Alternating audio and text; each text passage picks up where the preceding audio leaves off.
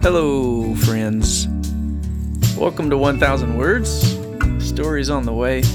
My name is Matthew Clark. And, um, man, I've been having a hard time keeping up with the podcast lately. I apologize. But my primary work is music, and I've got three different recording projects all in progress right now at the same time, which is very exciting. Uh, but it's kept me super busy. Two of those are for friends uh, but one album is actually my own album.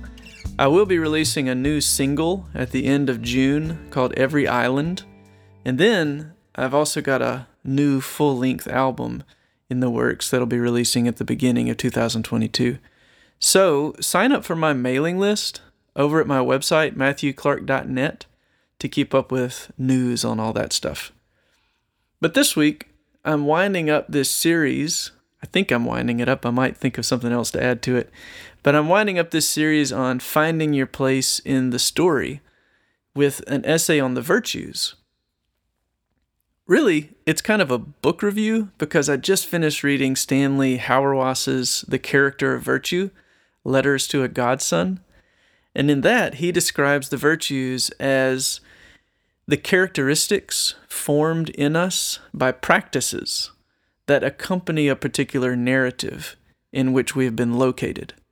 So, the story that we inhabit transforms us as we bear that story out in our very lives, our bodies, decisions, and so on. So, but the wonderful thing about the Christian story then is that it claims that the truest thing about reality is that it's beautiful. And the most beautiful thing about the truth is that it's good. And the goodest thing about beauty is that it's true. In other words, Christianity claims that the destiny of humanity is to be joined to the beautiful, good, and true life of the Father, Son, and Holy Spirit. That is good news. So, here is this week's essay Your Place in the Story, Part 4 The Virtues, the Heartbeat of Reality.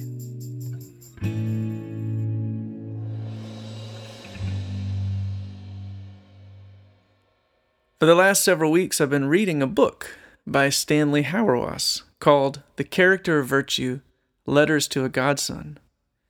I'd heard of the author here and there over the years, and I've even had another unread book of his on my shelf for more than a decade.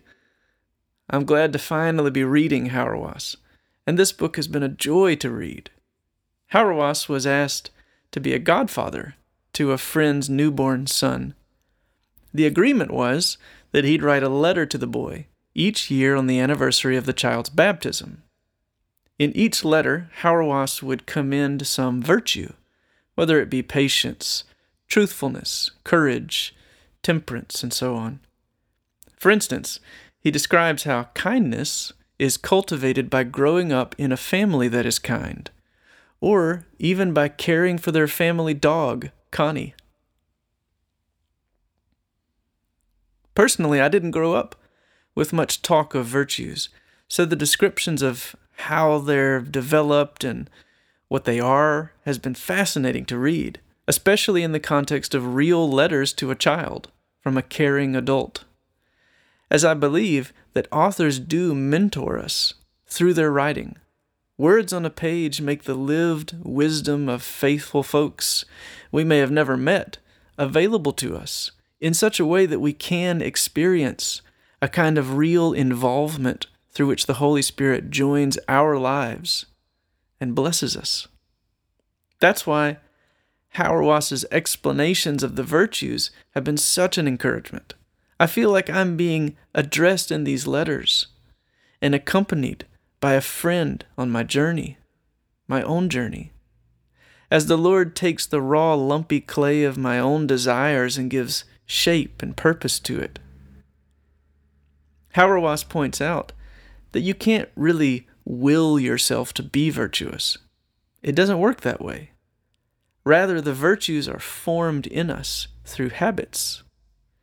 He says virtues ride on the back of activities we discover along the way. For example, reading good fiction forms in us the virtue of empathizing with the experiences of others, which counteracts narcissism, which in turn means our desire for connection with others becomes possible.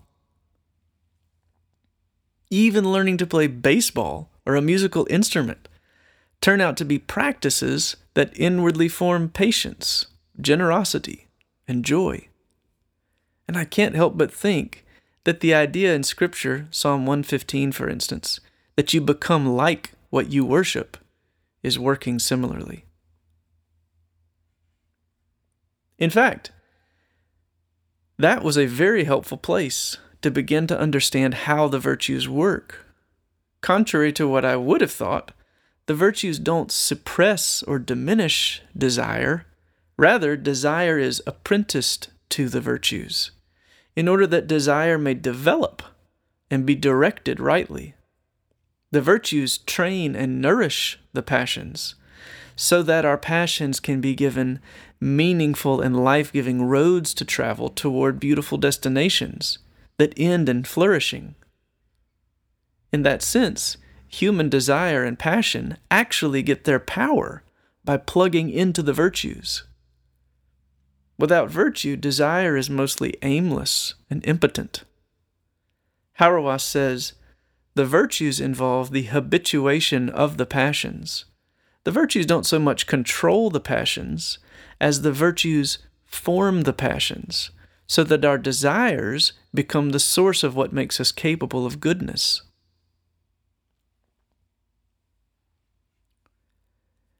I can't help but think of Lewis's little book, The Great Divorce which depicts an imaginary trip for a bus full of people from hell up to the outskirts of heaven, where they have a chance to confront and reject their own sin and enter paradise.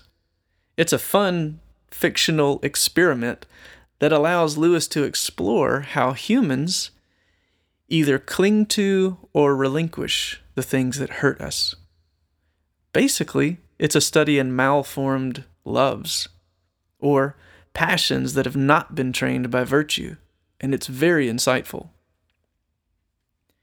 But the scene that most powerfully illustrates how virtue actually empowers desire, rather than diminishing it, involves a man with a little red lizard on his shoulder.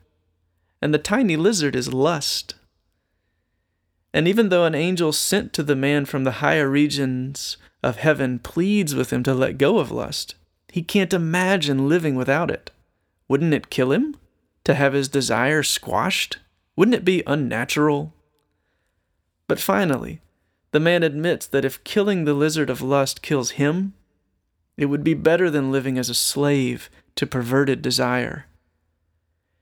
Passion untrained by virtue led the man to a dead end, where death seemed more desirable than his desire. So that angel is given permission to kill the little red lizard, whose back he breaks and whose body he flings to the ground. But then, something astonishing happens. The little red lizard is transformed into a huge, muscular, shining stallion, which the healed man then mounts and dashes off upon into the deeper realms of heaven. And that's the idea. The righteousness that training in virtue makes available actually transforms our puny perversions of passions and desire into huge, muscular, shining creatures upon which we can travel from the outskirts of reality deeper into its vibrant glory. Virtue limits in the sense that it sets a course which means we're free to actually get somewhere. Whereas aimless desire seems free to go anywhere, but in the end is only really free to fold back in upon itself and get nowhere.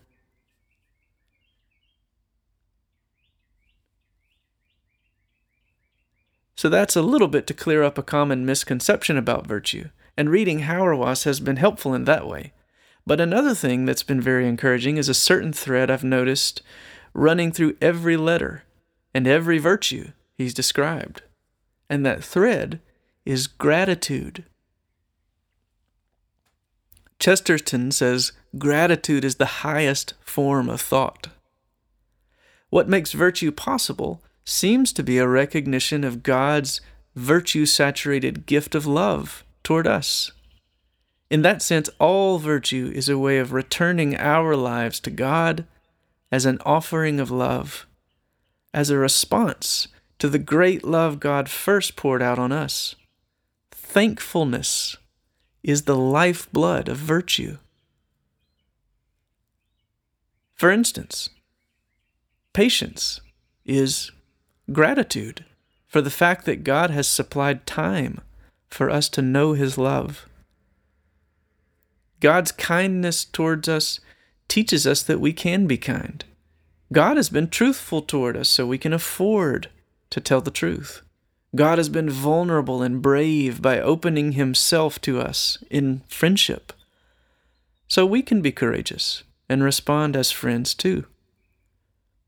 Jesus has demonstrated God's humility and love for humanity by becoming one of our kind, so we can be kind and humble. In fact, one of the themes in this book is that the virtues are actually indicative of our true origin and our true nature. The virtues are, in fact, what we were destined for. These are the truest things about reality itself which pours forth from the life of the Trinity. The heartbeat at the center of all creation is kind, truthful, courageous, hopeful, generous, faithful, constant, and joyful.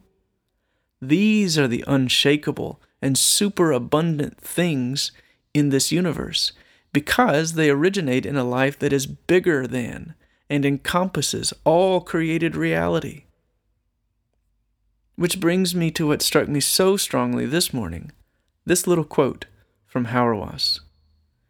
Quote, that we are creatures of such a God, a God that would become one of us, means we are a people who believe that we do not live in a world dominated by scarcity. Our Lord is a Lord of abundance, whose love of the other makes our love of another possible. We're able to give and receive because we've been given all we need in order to be generous. Close quote.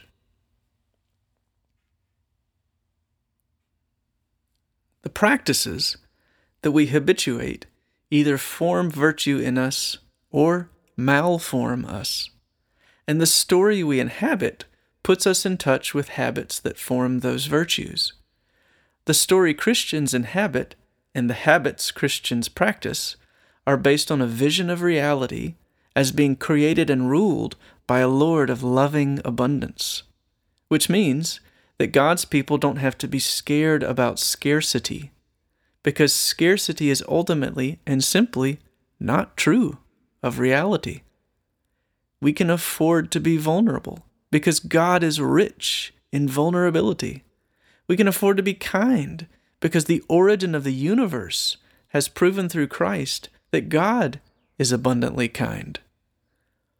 That means that as we find our place in this most beautiful story, we discover that the whole world, indeed all of created reality, has at its heart a God who is abundantly good and virtuous and as we form habits that form virtue in us, we are simply becoming more attuned to reality, to perfect love, where fear and scarcity have no place. This is what Jesus came to clear up. Do you remember his story about the widow and the unjust judge? That's a story where Jesus acknowledges the people's misconception about God. They'd been thinking that the heart of reality was primarily stingy and begrudging. The widow can't get the judge's help unless she just pesters him to death by beating on his door. And the judge only helps her to get her off his back. And Jesus says, they've got it all wrong. The Father is nothing like that. The truth about reality is better than they ever could have imagined. The virtues, then, prove to be a way that we enter into the truest thing about ourselves and our world, which is the loving abundance and endless joy of our beautiful God.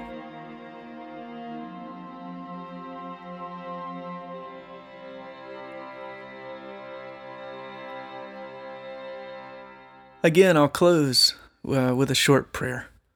Let's pray. Lord, root us deeply in your beauty, goodness, and truth.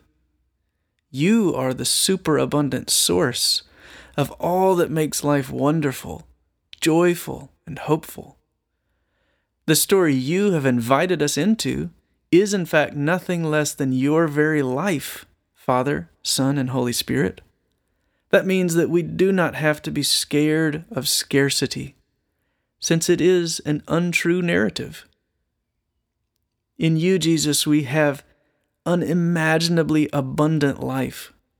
We have every reason to be a people constituted by gratitude.